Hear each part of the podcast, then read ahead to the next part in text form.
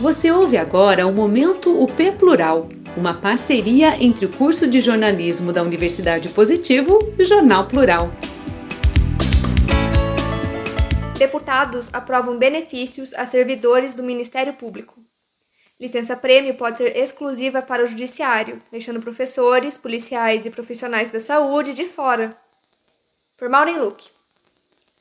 Licença-prêmio foi extinta do Estatuto dos Funcionários Civis do Paraná em outubro de 2019 pela Assembleia Legislativa do Estado.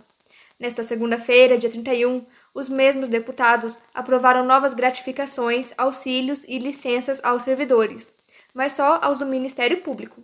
Todos os outros, incluindo professores, policiais e profissionais da saúde, ficam de fora dos benefícios.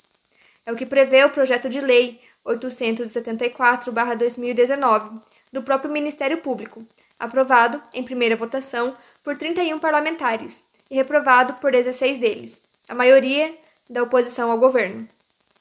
O deputado Requião Filho disse que a Assembleia retirou o direito adquirido pelos funcionários públicos do Paraná e ainda que houve deputado que se utilizou da palavra para dizer que trabalhador é vagabundo e marajá. Sendo assim, professores, policiais, médicos e enfermeiros seriam marajás com benefícios e, portanto, não cabiam no momento da família de bem do Paraná.